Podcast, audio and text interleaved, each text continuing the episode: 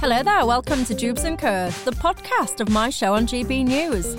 My name's Michelle Dewberry, and you can catch me live every weekday evening from 6 till 7 pm. But worry not, if you miss it, you can catch up here after every show.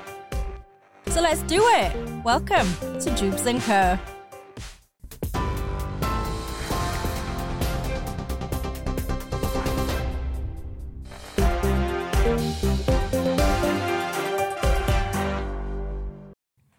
Thanks for that, Polly. Well, keeping me company until 7 o'clock tonight, my panel, Mark Wallace, is the Chief Exec of ConservativeHome, the writer and broadcaster, Dominic Samuels, and the comedian, Dana Alexander.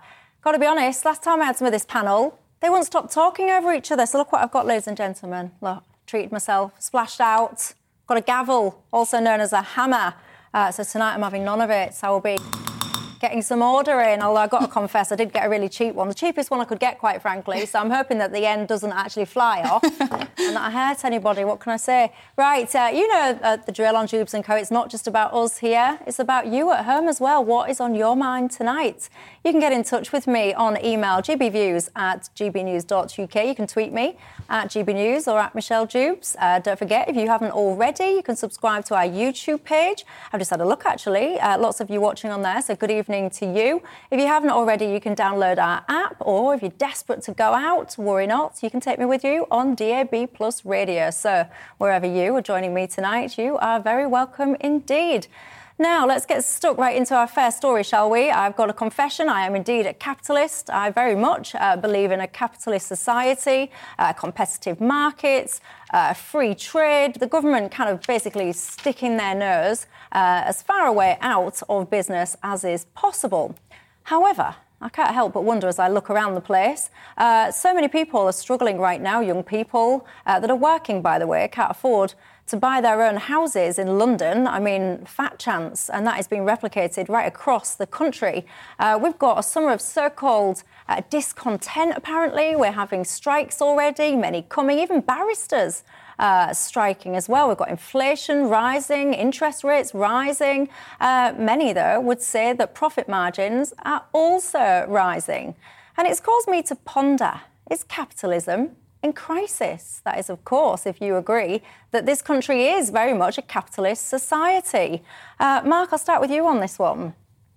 Yeah, well, there are evidently very serious threats to capitalism. Because, you know, capitalism and the free market is a system that rests on consent. It involves all of us choosing to live in a particular way that respects each other's rights, that, that offers opportunity to one another, where we realise that by working together we can end up uh, better off by, by a system of exchange. But currently, you have a system where we have um, there's a major obstacle, particularly to young people being able to accrue capital in the first place.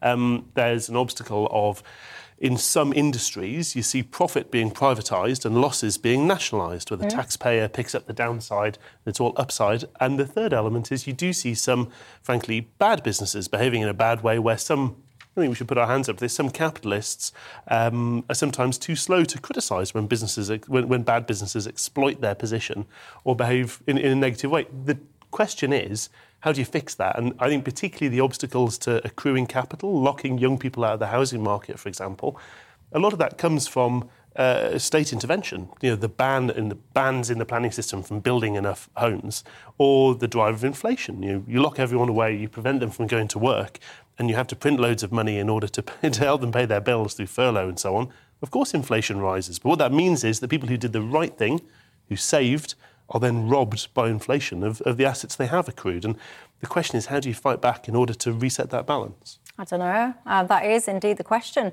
Uh, are you worried about this, by the way, at home? Get in touch and let me know. Dana, where do you sit? I think capitalism has been in crisis for qu- quite some time, as we saw in the 2008 crash. Obviously, I think what was it? The government ended up bailing out the banks to the tune of, was it eight 80 billion, something like that. I'll find the number in a moment. So, yes, I do think what we really have to look at when we're talking about this crisis is uh, wealth inequality. And I was looking at a study by the Eurostat, which I found very interesting. Um, they basically studied 10 of Northern, Euro- uh, the Northern Europe, uh, anyways they measured the 10 richest places and the 10 poorest regions in Northern Europe. And what I found very interesting is that the richest place in Northern Europe is actually central London, and nine of the 10 poorest places are also strewn uh, throughout England, with West Wales being the poorest in all of Northern Europe. But what does that tell us, though? Because if you look to other countries that have capitalism as their primary economic system, if that's the right phrase, then what are they faring better than us, worse than us? Are we what, saying what, it, what it's saying is capitalism? basically that the wealth gap is growing and the rich are getting richer and the poor are getting poorer. I, I think you'd find a lot of. No, I'm not. I, I sure. think it's definitely the case that the rich are getting richer. That doesn't necessarily equate. A, a larger gap doesn't necessarily mean the poor are getting poorer. Well, are have, they though? Well, we've had societies where we've tried to enforce equality as the primary outcome, even if it reduces the, the lot of the poor. As long as everyone's equal, that's the primary goal. Um, and that increases human misery. I, I, I, don't think it's the case that the poor are getting.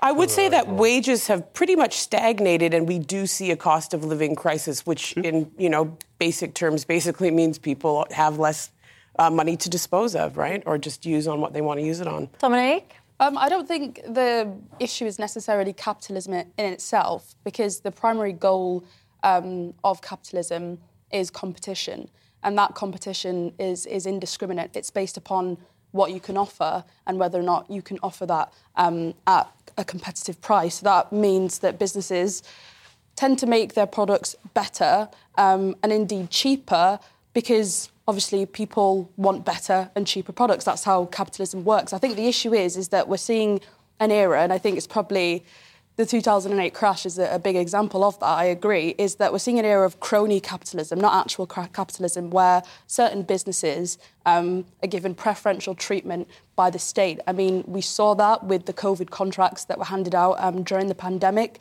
Um, Matt Hancock, the health, former health secretary, was found to have acted unlawfully in that respect by not um, being transparent enough in terms of the contracts that were awarded. We saw that with the former Prime Minister David Cameron, the scandal that he was in with um, lobbying on behalf of that collapsed financial firm, um, Greensill Capital. We're at a time where we're not rewarding businesses based upon how they perform, but really based upon you know, whether or not you have a certain level of con- contacts within government. And I think that that would occur irrespective of a Labour or Conservative government. I think there's an issue really deep at the root of our system. And if we actually went back to, you know, competitive free market capitalism and not this weird communist slash crony capitalism that we've seen, and we really wouldn't be in this position. We're right not now. in a communist society, though. We're not in a communist society, but it's like this weird. I mean, perhaps that was a bit of a hyperbole, but it's like this weird mix of socialism and, and capitalism. We've got the government spending all this money especially during the pandemic, and then snatching it all, snatching it all back by refusing to give people pay rises, obviously because of the inflation that they cause, whilst at the same time um, allowing pensioners and those receiving state benefits to have their benefits and their pensions rise to match inflation. It's just, it's not fair. Yeah, I mean, I, I think, Mark, during the pandemic, the, bit, the government, for me, was too desperate to, to try and keep all companies afloat. And I know people will be watching that saying, well, why should people lose their jobs? But it is basic natural uh, forces that not all businesses should stay afloat. Some of them, I would say, we kept companies on essentially some kind of life support machine that they weren't really viable businesses. We just kept them going a couple more years than they ought to have been. Um, but I worry more because I do support businesses making profit.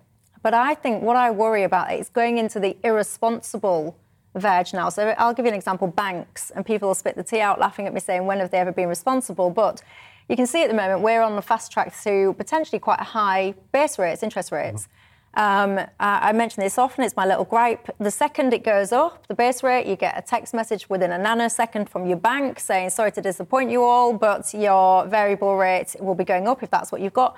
You do not get the same text message ever. I don't think I've ever received one from my bank saying, good news, savers, your saving product has gone up. I don't think I've ever had one. And, and, when you see negative rates, when have you ever seen a bank start paying out to borrowers? Of course, they, but they um, don't. Of course. In, indeed. I mean, for, for, for, that matter, you know, you, you, can note this on in some other institutions. HMRC will uh, charge you uh, interest uh, for a much longer period of time when you owe them money than uh, try and get interest out of them when they've overcharged you and you're, finding getting out. But mm-hmm. th- there is that, you know, that. Um, you know, major challenge, as, as, as I said before, about exactly how you, you know, in the pandemic, for example, I can understand why at the start of a uh, you know, in our lifetime unprecedented, unprecedented situation. I can understand why you had blanket measures in terms of, say, furlough, in terms of business loans, and so on. Remember, back in March, April 2020, there were people, I was, I was speaking to people that we work with about postponing and moving an event online. I remember three or four people writing back to me and saying,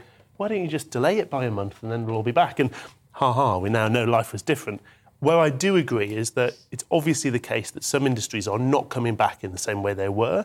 And I think for far too long we allowed what were already, frankly, zombie companies, dead businesses walking to carry on when it was already clear, really, that the writing's on the wall for a, you know, there'll, there'll, be other industries that are going to be in huge trouble as the aftermath of the pandemic continues to unravel. Um, I think we'll see this in rail, for example, where the RMT are deluded if they're looking at the rail industry thinking, you know what, it's back to business as usual for commuters. Um, but, but I think there were some cases, you're right, where the writing was on the wall earlier, it was quite clear, and actually politicians, I don't think, really wanted to take the plunge early and say, terribly sorry, this business think, doesn't exist anymore. Yeah, and I think it's also to do with a bit of inconsistency as well, because my gripe is um, I can obviously appreciate that many businesses and, and many people um, would have lost their jobs during the pandemic if the government hadn't stepped in. Um, but, you know, the government took this socialist approach really to, to the pandemic. But then we're in a cost of living crisis at the moment. All of a sudden, people are saying that we should invoke these sort of penny pinching, austerity light attitudes towards public spending. And I think for that, it just appears inconsistent and it makes the government look as though they're not really invested in everyday working people and at the same time focusing on the wrong things. For example, um, this green agenda that the government has, throwing money at all of these companies that profess to want to do all these great things um, for the environment. And really, it's just spaffing money up the wall, refusing to actually look into the benefits of fracking um, is, is an example of another one. It seems ideology seems to trump common sense recently as well. Do you think that's fair? Ideology trumps common sense, Dana?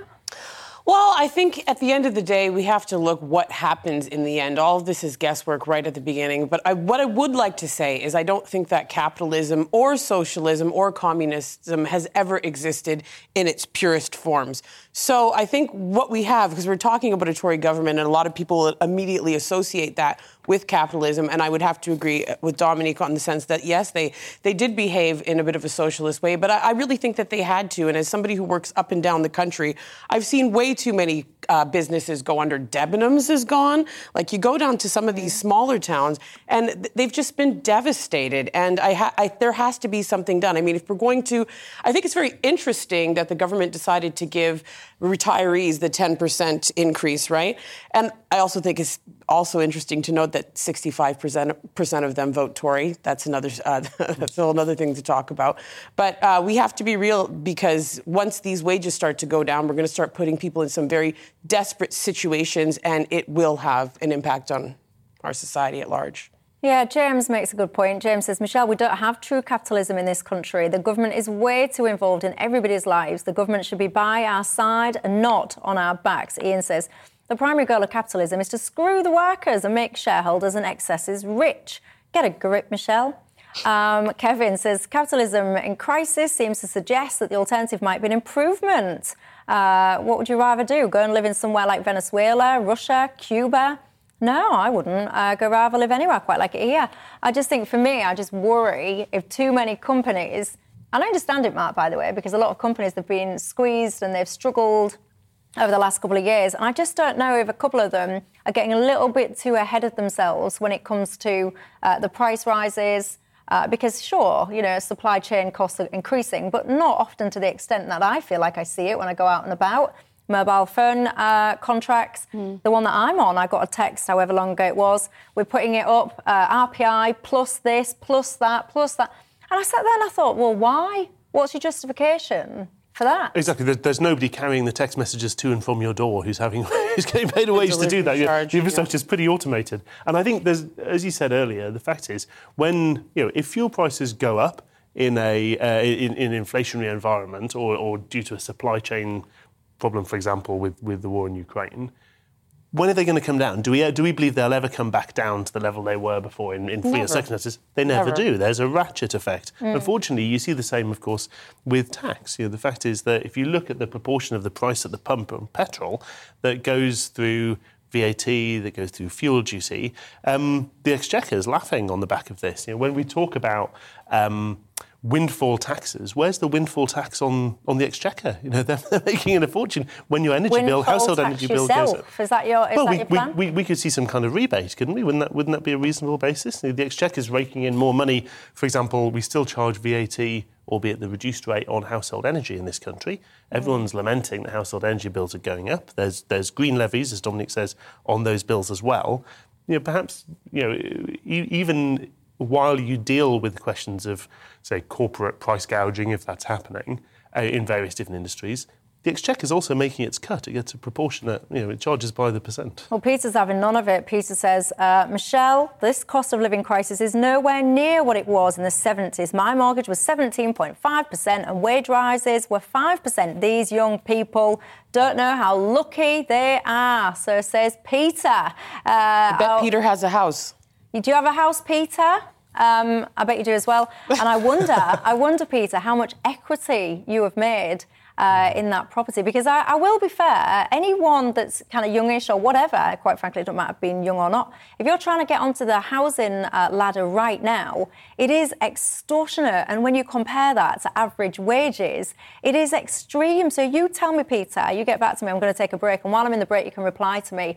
I've got a quick question for you. Do you have a house?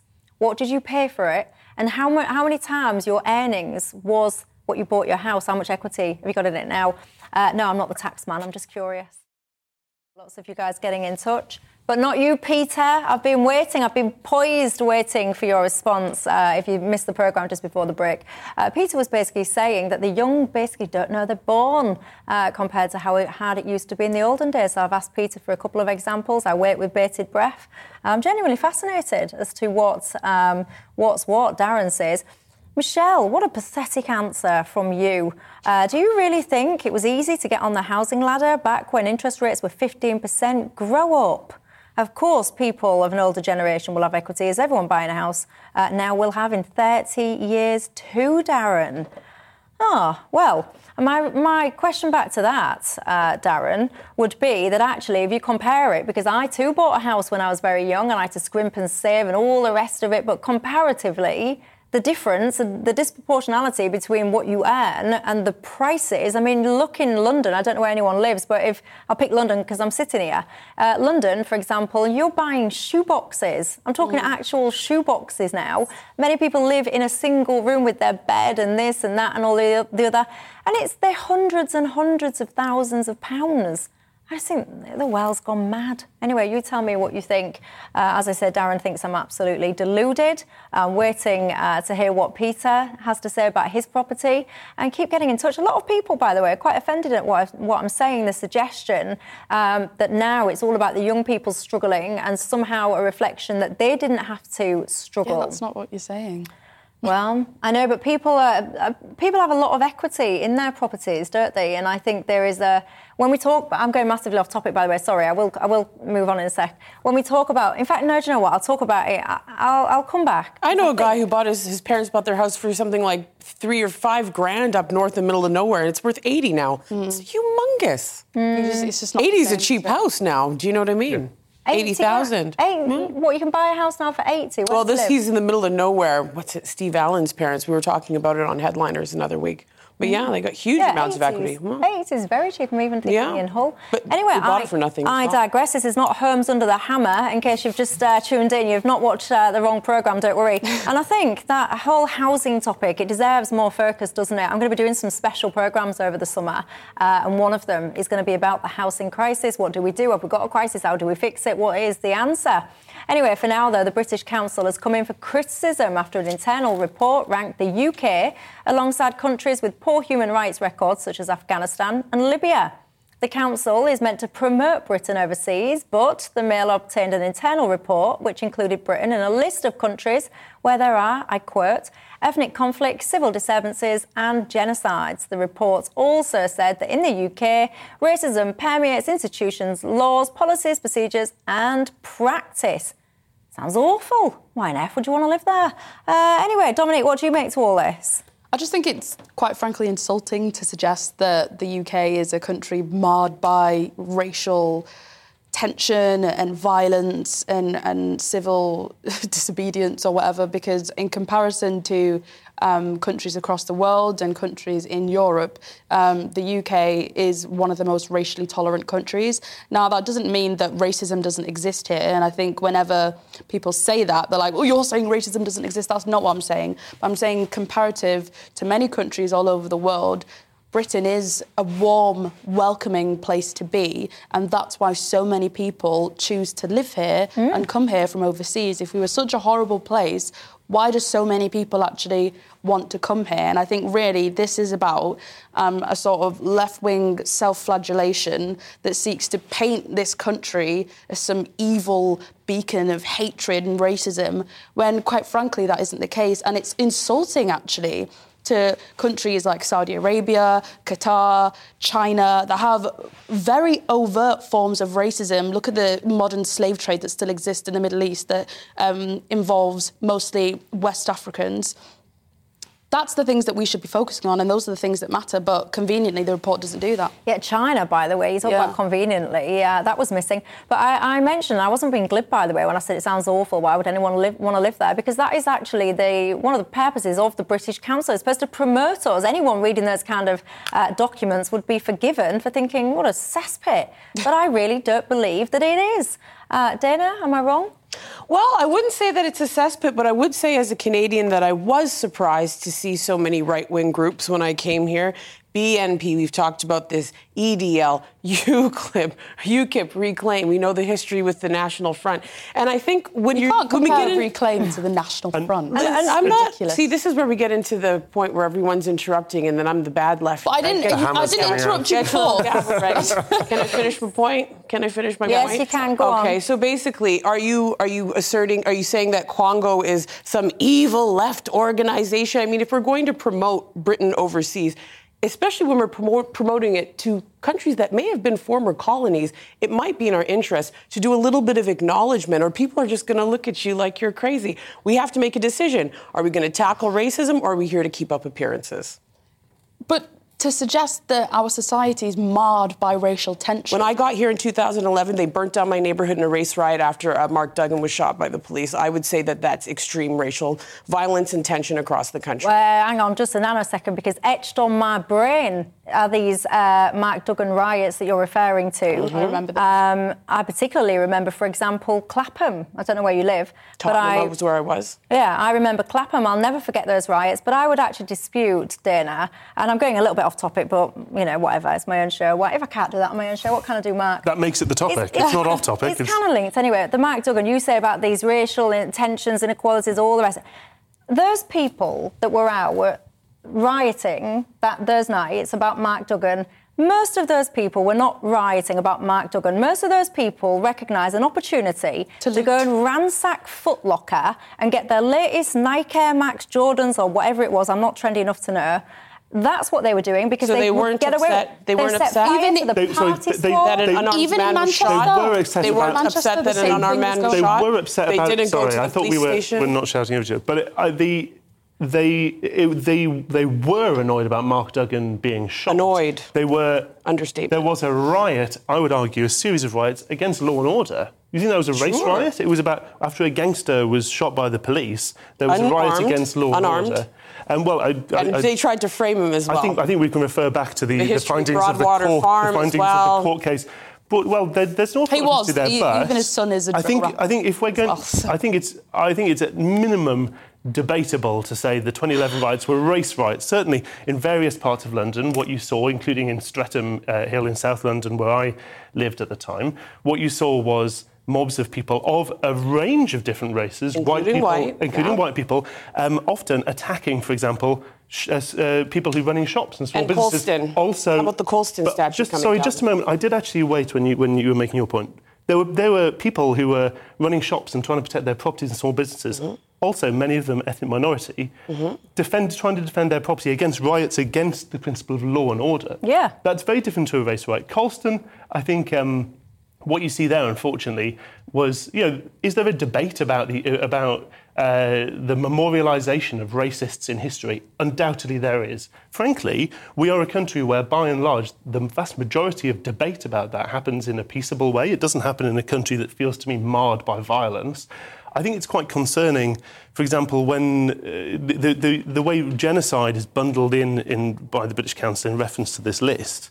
Um, that's quite concerning to me too, because, for example, my uh, wife and children are descendants of a child survivor of the Armenian genocide. And I think these things are incredibly important to understand why they have happened, why they're happening right now with China trying to exterminate the Uyghur people and to carry out cultural as well as That's physical genocide. Well, it, it, it's cultural and physical and racial genocide that's being being, being carried Yeah, out there, In- in- in- including including religious, because you have a, uh, a a Maoist state that views the idea of having a Muslim minority within its borders as a as a threat to their ideology. The Russian genocide that's being uh, that's being attempted against Ukraine currently, or the history of say the Holodomor, uh, the, pre- uh, the the Soviet Union's genocide against Ukrainians. These are incredibly important things to understand. It's right that we talk about them, including Britain's role in genocides and, uh, and, and, various atrocities in, in, in the past as well. But I just it Have does- you ever experienced racism? Sorry? Have you ever experienced racism? Have I? Um, no, I don't believe I have. It's kind of But- interesting that but- you're you're trying to t- sorry, tell but- this to a black but person in this I'm- country. It's not a question of and that we're centering your feelings. Sorry, just no. in a it's not- discussion it's not just a question of my feelings. Uh, what I what I did just mention was there was a genocide on, which because- tried to exterminate my wife and her children from ever ever, ever existing. When a 12-year-old girl 105 years ago was the only survivor of her village in West Armenia. We're talking about Britain. Sorry? We're talking Well, about but- Britain. oh, sorry, this, this doesn't count. Does not, it's I'm not saying that it doesn't count. We're specifically It talking about feels a bit racial tensions within Britain. So you're drawing a comparison to Armenia We're as a talking white about- person who's never experienced We're racism talking about the and British trying to explain racial But- tension that you've never experienced in this country to a black person. I'm talking person to viewers. that lives I'm sorry, in but if this you're taking. But I, I think, for example, we're allowed to have an exchange in which I absolutely recognise that there are racial tensions in this country.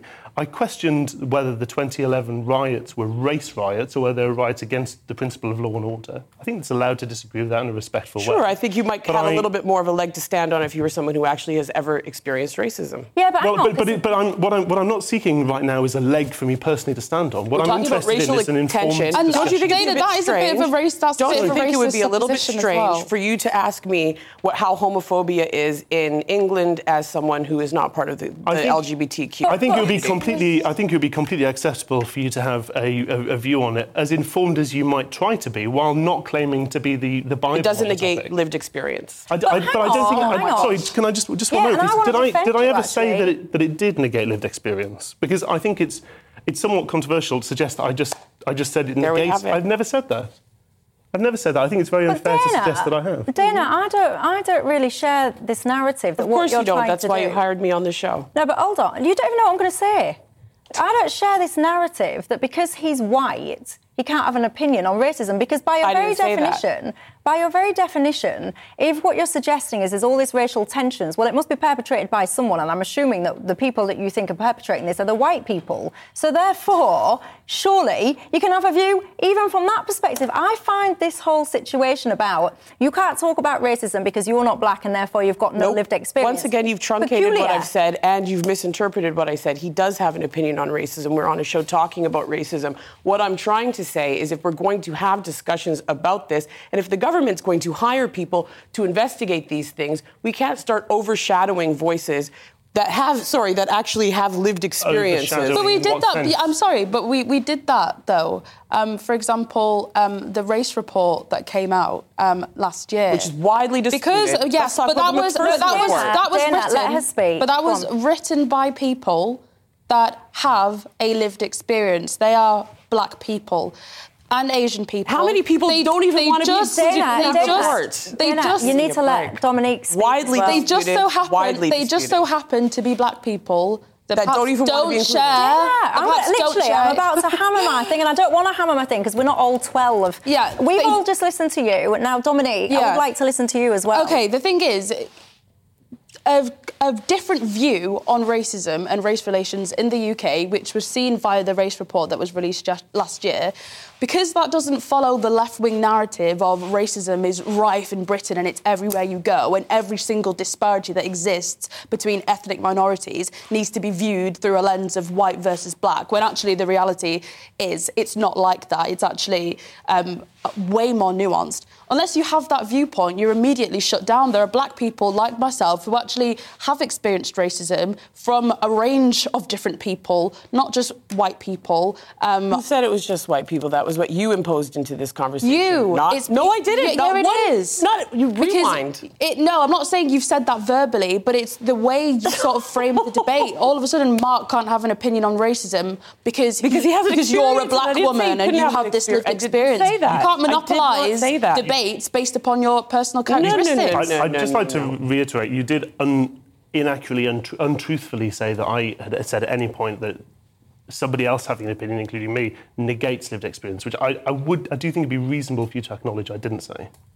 Well, what I didn't say is that you can't have an opinion on racism. Which what I, will say is of. that it's a bit absurd that you're lecturing a black person not who lives you whatsoever. about But I'm- racism. but I'm black, but- and I don't agree with you. You know what side So your how- bread's so buttered on, you- girl. Of course you're Oh. not going to say Well. Exactly, Sorry. and that is and that is the root of it. The idea that someone can't disagree with you and just literally have a different. No, opinion. because the problem it has is to you be guys because put me my on a show bread like is this. buttered on, on a No, no, different no, no, side. no, when no, no. in reality, then you're from Canada. You're not even Yeah, I British. am. So, So my really, mom's British, my my grandmother's experience British, of her this country is probably better than yours. You're not even British. So what? So you can't have an opinion on race relations See, this is the point. Ha, That's ha, ha, racist. That's how it goes. have less of That's an how it goes. living in I'm this using your own logic, Oh, darling. give me a That's break. That's your logic. I live in Britain. Oh, All of I a sudden live in stupid. Britain. You're not British though. Right. So? Have you lived here your whole life? I've lived here no. 12 years. My mother's British. You've not lived here your whole life. And your queen is not our money. You've on not lived money. here the whole life. Your whole life. And I'm, you know what? I I'm can have probably more of old an enough to opinion be than your you. mother. Using that logic. Pack it in, the pair of you. You guys hired us. You know we don't get along. I don't No, but you don't need to it. get I don't not get along with you.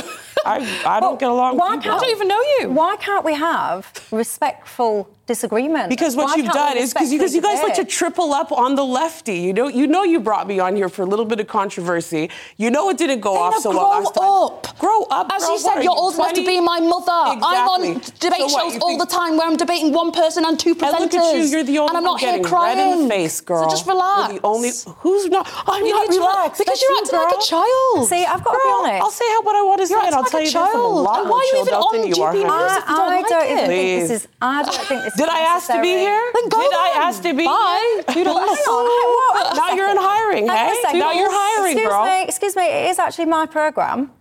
When you say that you did, you, you know, you did, if, if you don't want to be here, You hired don't- me, but the problem is, is you guys, we don't even have a balanced discussion. First of all, you put me on here with three people who are politically opposed to me, and then I'm supposed to hear, yes, Britain's a great place. There are racial problems, which you've acknowledged, and I'm sorry, this whole woke left, they're after us. Listen, there are issues, and I'm sorry, if Britain wants to improve on these issues, if you look at countries like South Africa, they did something called the Truth and Reconciliation Commission. If you look at Germany, 'Cause South Africa's ne- going so No. well right now. Oh, well, that's not what the point is. Uh, and you don't even know the half of it, girl, because you probably weren't even born. Let's talk about doesn't mean I can't study denazification. We have to unlearn this. This, there. Listen, we can go to Glasgow, we can go to Liverpool, we can go to all the shores where people, come on, we put up statues of guys that drowned 20,000 slaves in the sea. We still No have streets named after one's them. And you're going to sit here and pretend that there's no racial tension? It's tense Oh, right now. Dana, no it's tense right Dana, now. no one said that there's no racial tension. Of course, you'd be a stupid person if you think that there's no racial tension in this country. The I think you're more upset that you're on a list with Excuse Afghanistan. me. The thing that people are getting uh, upset about, or frustrated about, or whatever you want to call it, is this notion that we are this almost kind of cesspit of summarizing awfulness. what I say. I I'm can talking say it. about the fact, excuse me, I'm talking about the fact that the UK is on a report alongside those countries that we've just listed, and that was the debate that we're supposed to be having. I don't appreciate the kind of the, the nastiness sometimes that we get. Respectful debate is what I welcome and appreciate on Dewbs and Co. We've been discussing uh, the situation around the UK a lot, haven't we, tonight? But I'll tell you where we are world leading, and it's a place that probably none of us would want us to be fraud. A Daily Mail investigation says that we are the global capital of fraud, with almost £3 billion lost every single year to scam artists. 40 million Brits are apparently targeted annually. Are you one of them? I've got to say, these uh, scammers, they are incredibly sophisticated, aren't they? Uh, it really is uh, tricky sometimes to decipher what is a genuine request for your details and what is fraudulent. Uh, Dana, do you think we do enough? Do we take fraud seriously in this country? Well, I think a lot of people are really uninformed about what's actually happening. Uh, you can actually find out a little bit more about a lot of these. There's there's guys who work on YouTube called Scammer Payback. I can't remember his name. I think it's Brogy or something like that, who actually go after these call centers in places like New Delhi and things like that. And you have to know that these people are probably targeting Britain because of the strength of its currency. But also, we have an aging population, and they tend to kind of study, find out what your age is. So a lot of the time, if you get like a data collection for, like for example, what is your name? Is this your house? We're the council. We're going to come by with um, some some repairs or whatever like that. People fish for data and then they'll use that against you and they'll target you saying you haven't paid enough tax. They'll target you saying um, you we, we have a refund that we're going to give you for an Amazon product that you didn't buy.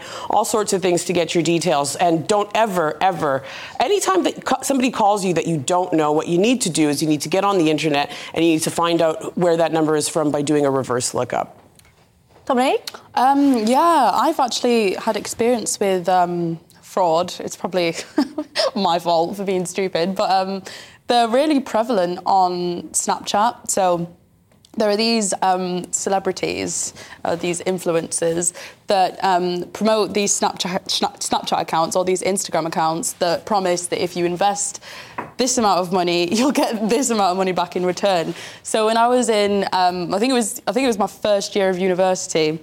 Um, I did that with an amount of money, and surprise, surprise, I didn't get the money back. I felt ridiculous um, and stupid. You but, lost it all. Yeah, but luckily, actually, I didn't think I would, but my bank actually refunded me the money. I explained what had happened, that I'd obviously been um, defrauded, and uh, my bank is a good one because I actually received the money back. So it is a problem. It's happened to me loads of times. I don't know where my number is, but I get texts a lot of the time. And, and, recently, I even got a weird call from someone even trying to get my details. Luckily, um, I realised who it was and put the phone down. But this is actually a, a really big problem. And doing reading on this, um, I didn't realise the scale of it, to be honest. Yeah, one of the things I think uh, is really peculiar, Mark, I'm sure we've all had this, is when you get a phone call from, I don't know, let's just pick a random company, American Express, and I'm not picking on American Express, I'm just using it as an example. They'll say, oh, hello, is that uh, Michelle Dewberry? Yes. Right, before I proceed, can I take some of your details? Sorry? Well, you know, your date of birth, you're this, you're that.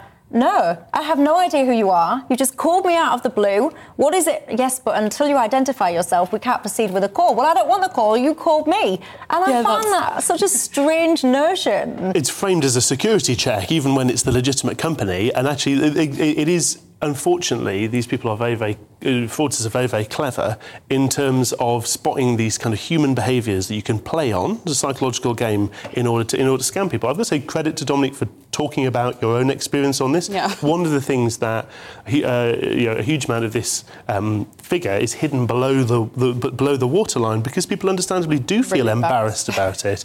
Um, you know, even to you know, there's um, there's a, a, a neighbour of ours um, who lives with her elderly mother who, who, who isn't very well. Who had somebody ring up and say that they were the tele- they, they were the phone company and there was this kind of issue with her with, with her phone line mm. and then they came to her door and then they took her in the car to a cash point take money out but and she was too ashamed obviously she realized what had happened she was too ashamed wow. and also frightened because they knew where she yeah. lived to talk about this I've got to say unfortunately we're going to see I expect an even more rapid rise in online um, uh, frauds and computer hijacking, not least, of course, because some of this is also state sponsored. And actually, Russia has increasingly made this a state sponsored industry where effectively the Kremlin now has a because it has a cash flow uh, problem for external currencies, has basically made a deal with organised crime that it will turn a blind eye, in return for a cut of the profits. And so I think we're going to see more of this used as an economic weapon um, as well as something that just simply takes place in, in organised crime. Well, David's been in touch saying, Michelle, I can't believe anyone falls for the tricksters. I would always write, uh, tell them to write to me, then I would check personally. I think you'd be surprised, actually, David, because uh, some of these scams, they are incredibly sophisticated. Mm. And it's not everything, I guess, that you can ask them uh, to write to you, but it's certainly one tactic um, to get people to do that, see whether or not uh, it works. Have you been a victim of fraud, by the way? Uh, if you have, tell me. Peter, uh, if he was watching at the start of the programme, you remember Peter got in touch. He said, Michelle, my first terrace house was £6,000. It was two and a half times uh, my salary. That was all we could borrow, he says, from the Building Society. We've since moved six times. The house now we're retired to is a bungalow and it's worth approximately quarter of a million pounds. Not doing too bad, are you, Peter? Uh, all I'd say back to that is I'll pick on London again just because we're sitting here. Uh, quarter of a million pounds in London. I dread to think what it'd buy you. Uh, somewhere incredibly small, tiny, maybe even a studio flat, a room with a bed, etc. Um, right. I was just about to read some more fraud stories, but you know what? We can read fraud, and we all get the picture, don't we? Uh, be careful out there is the point. Lots of response to that racism uh, conversation. I can imagine. the sentiment that I'm getting uh, thick and fast is that people don't have the sense that uh, that Britain is absolutely steeped in racism to its core, all of these institutions and uh, all the rest of it. But each to their own, certainly discern, differing opinions on this panel. Let me ask, uh, shall I say, end by asking you a simple question. If you could, would you want to live until you're 200? No is my answer to that.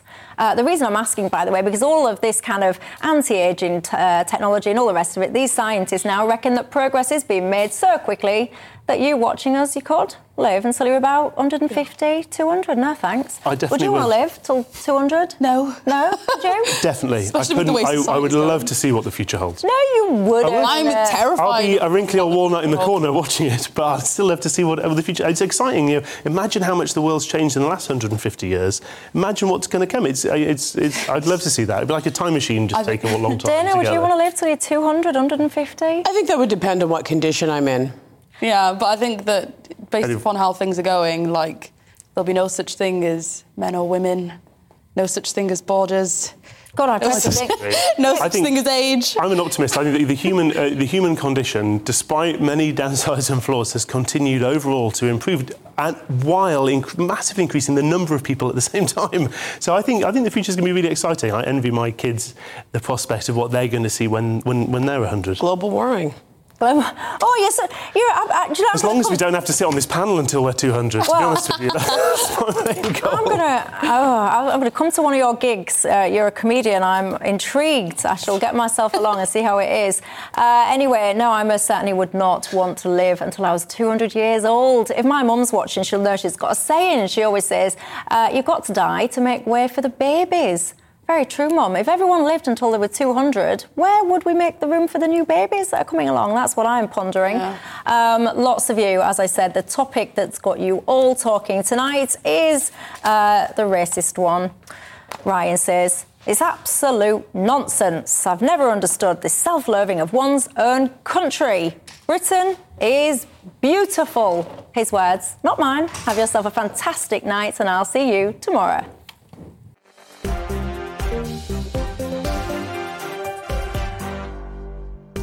Thanks for listening to Dewbs and Co, the podcast. Don't forget to subscribe so you will never miss an episode. And if you've enjoyed it, leave us a nice comment. I'll see you next time.